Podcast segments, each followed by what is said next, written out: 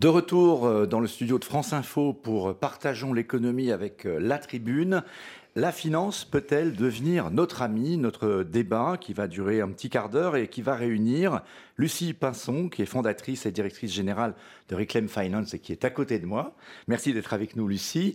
et euh, Patricia Criffaut, qui est professeure à l'école polytechnique et qui s'occupe de la chaire Finance durable et investissement responsable. Bonjour Patricia, vous êtes à distance en Zoom ou, autre format. Est-ce que vous m'entendez? Oui, bonjour, euh, bonjour à vous. Euh, est-ce que vous m'entendez également? Absolument. Bonjour Patricia, merci d'être avec nous. Alors peut-être pour commencer, euh, j'allais proposer à Lucie Pinson de Peut-être euh, sur cette question, la finance peut-elle devenir notre amie? Je disais, est-ce qu'on peut y assister par les miracles de la crise Covid et de l'entrée dans une année, une décennie peut-être même de transition absolument majeure, une forme d'alliance euh, improbable entre les activistes ONG que vous représentez, vous nous expliquez ce que fait mm. Reclaim Finance, et les activistes actionnariaux qui aujourd'hui s'inquiètent pour leur euh, investissement si jamais effectivement cette transition écologique ne se fait pas, certaines entreprises pourraient être à disparaître. Et on voit bien qu'il y a un, jeu quelque part qui est en train de se dérouler. Est-ce que vous le ressentez ainsi euh, Est-ce que la finance finalement peut être l'un des acteurs, l'un des moteurs des changements? Alors la finance doit être un moteur de changement, d'accélération de la transition, ça c'est certain.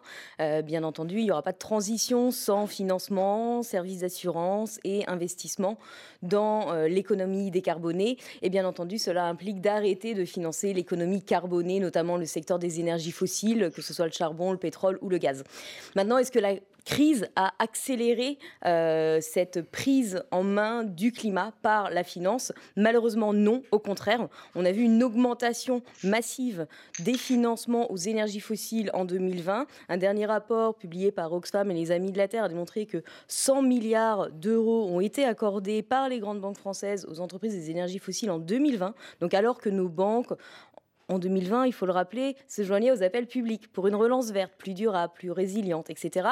Eh bien, en vérité, elle faisait des chèques sans condition aux grandes entreprises des énergies fossiles et notamment à celles qui sont à l'avant-garde de l'expansion, donc qui développent des nouveaux projets dans le secteur pétrolier, gazier et euh, du charbon, euh, notamment pétrolier et gazier. Et euh, ces entreprises, c'est notamment les grandes majors pétrolières et gazières. On peut parler de Shell, de BP et de Total. maintenant, est-ce qu'on peut espérer qu'il y ait un sursaut, non pas en raison de la crise du Covid, mais peut-être de ce qui s'est passé il y a deux jours il y a deux jours, l'Agence internationale de l'énergie, qui euh, nous a habitués à être un gros promoteur de l'expansion des énergies fossiles, a sorti un rapport, un scénario climat pour euh, l'atteinte de la neutralité carbone à l'horizon 2050. Et l'AIE est on ne peut plus limpide. Nous ne pouvons plus développer de nouveaux projets pétroliers et gaziers. Et donc, on espère en effet que euh, nos appels, qu'on a répétés, réitérés depuis l'adoption de l'accord de Paris en 2015, soient finalement entendus de la part des grandes banques françaises, mais également de leurs branches de gestion d'actifs, donc Amundi, BNP Asset Management, de la même manière qu'on appelle les autres investisseurs, actionnaires des majors pétrolières et gazières, comme AXA, BlackRock, à se saisir du rapport de l'AIE pour pousser les grandes majors pétrolières et gazières à changer. Et donc ça, elles en ont l'opportunité la semaine prochaine avec l'Assemblée générale de Total qui se tiendra le 28 mai. Et il faut absolument qu'elle vote contre le faux plan climat qui est proposé par l'entreprise et qui camoufle en réalité une hausse de 30% de sa production de gaz.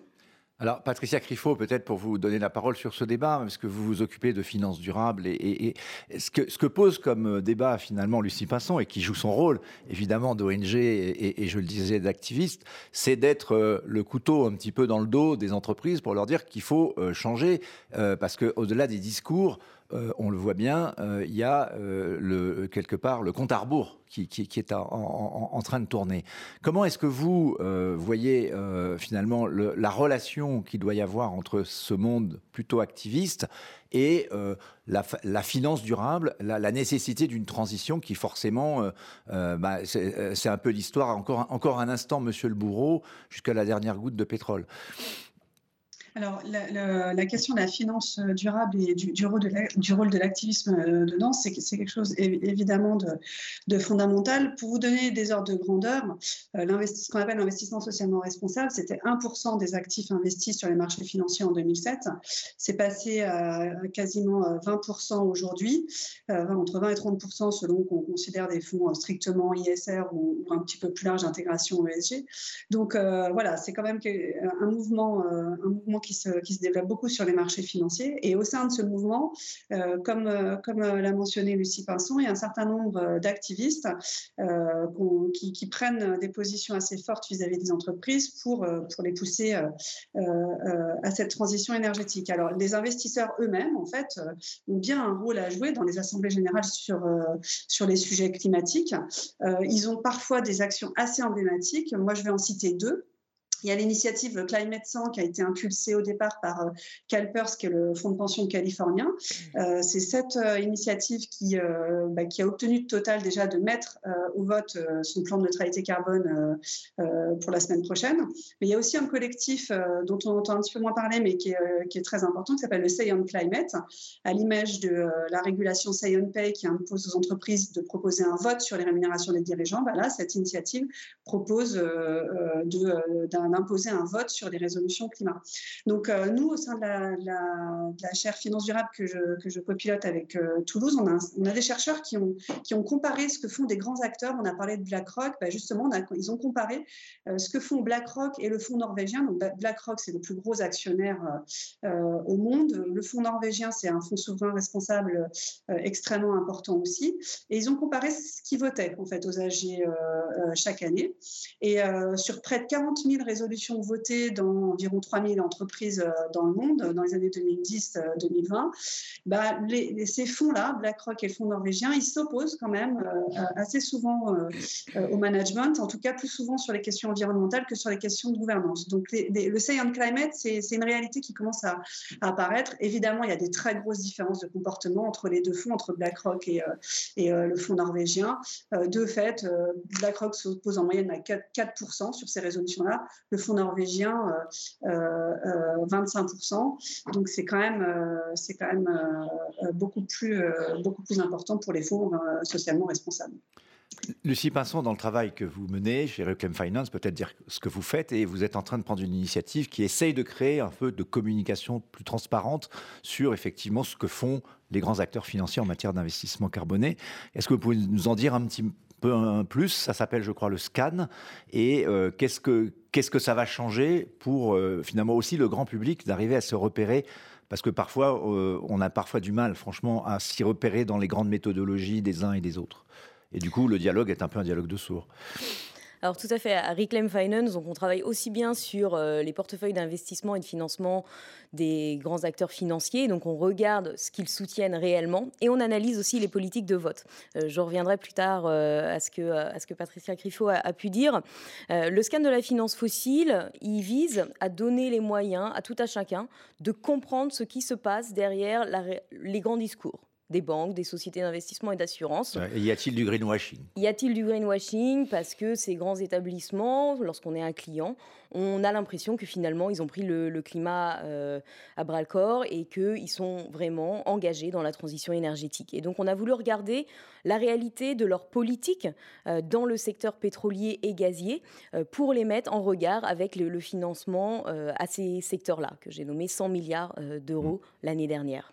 Et la réalité, c'est que la majeure partie des acteurs financiers français n'a pas mis la main vraiment, ne, s'est pas mis au travail. Et le secteur souvent, souvent ils contestent vos méthodologies. Est-ce que vous avez un dialogue avec eux? Alors on dialogue énormément. Euh, de fait, ils discutent très peu les méthodologies euh, de Reclaim Finance. là, je pense que le scan de la finance fossile, qui est l'équivalent du Call Policy Tool qu'on avait sorti déjà l'année dernière sur les politiques adoptées par les acteurs financiers au niveau international sur le secteur du charbon, est un outil de fait utilisé par les acteurs financiers eux-mêmes pour se comparer et pour également, euh, lorsqu'on est un investisseur, choisir son gestionnaire d'actifs, par exemple. Donc, euh, c'est des outils euh, robustes, précis, avec des critères, et on passe au crible l'intégralité des politiques vis-à-vis de ces critères-là. Euh, de fait, euh, les recommandations qu'on a pu faire aux acteurs financiers sur le secteur du charbon se retrouvent dans la majeure partie des politiques aujourd'hui adoptées par les acteurs financiers français. Donc, euh, on, on, dialogue. Par contre, bien entendu, notre rôle, c'est d'interpeller sur l'urgence climatique et de les pousser à faire beaucoup plus, puisque pour revenir sur la question du vote, on a entendu parler du Climate Action 100 Plus, qui est une initiative qui a été lancée en 2017 et qui vise à réunir les investisseurs pour mener des stratégies d'engagement collectif en direction des entreprises les plus émettrices. Donc concrètement, on se réunit pour pousser les entreprises à se décarboner.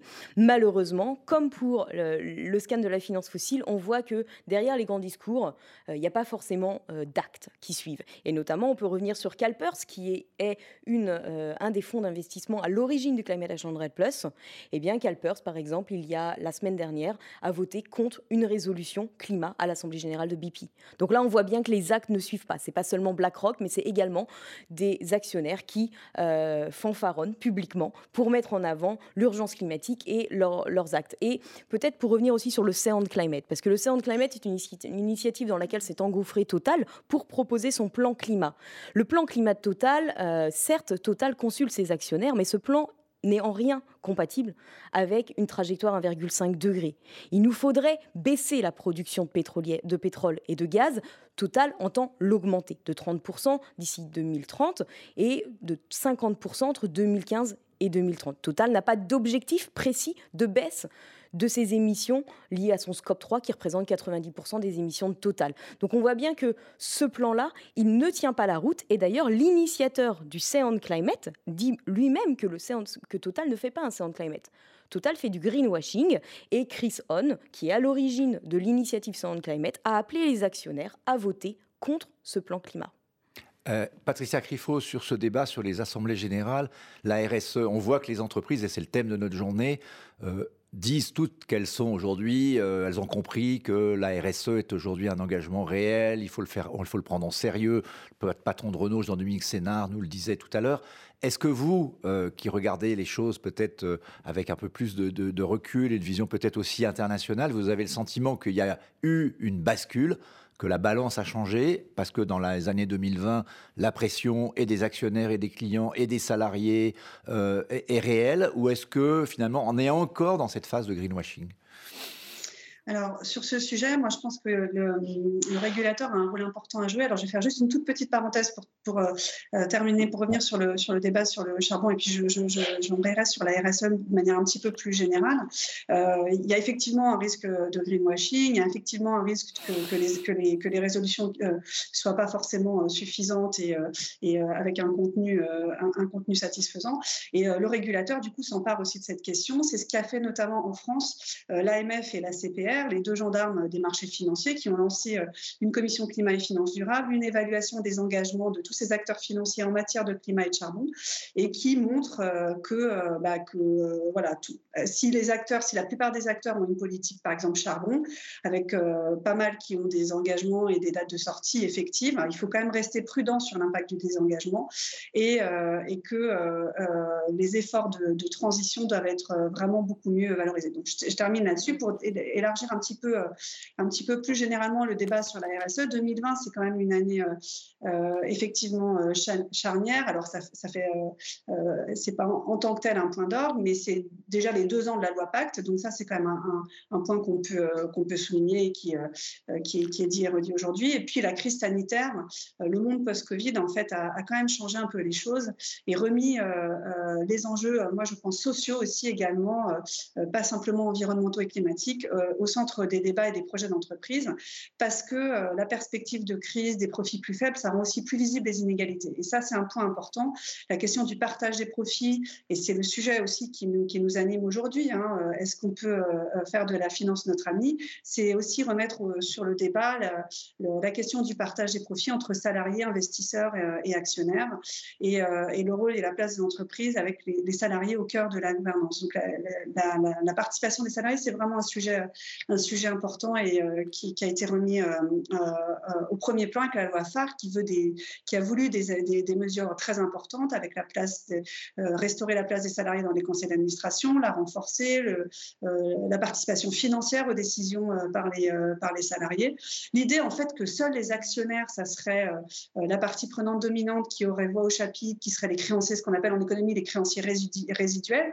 cette vision-là ne tient plus tellement. Les salariés sont également des parties prenantes euh, dominantes et constituantes parce qu'eux aussi, ils investissent à risque dans l'entreprise. Leur capital humain, et notamment leur capital humain spécifique, c'est un investissement à risque. Et donc, cette crise-là, je pense qu'elle ravise ces, débats-là. Merci beaucoup parce que c'est vrai qu'il faut, malheureusement, mais euh, on est tous frustrés, on aimerait vous garder pendant une heure, toutes les deux, pour continuer, mais on vous réinvitera. Le temps est un peu, euh, nous oblige à arrêter là ce débat. Ce que vous avez dit, finalement, toutes les deux aussi, c'est que les enjeux de la gouvernance sont finalement au cœur pour la réussite de la partie S et E de la RSE. Et euh, ça me paraît important, finalement, d'être rappelé aujourd'hui. Merci à toutes les deux pour ce débat. Et euh, l'occasion, euh, je pense, nous sera donnée de vous réinviter. Je passe la parole à la prochaine table ronde.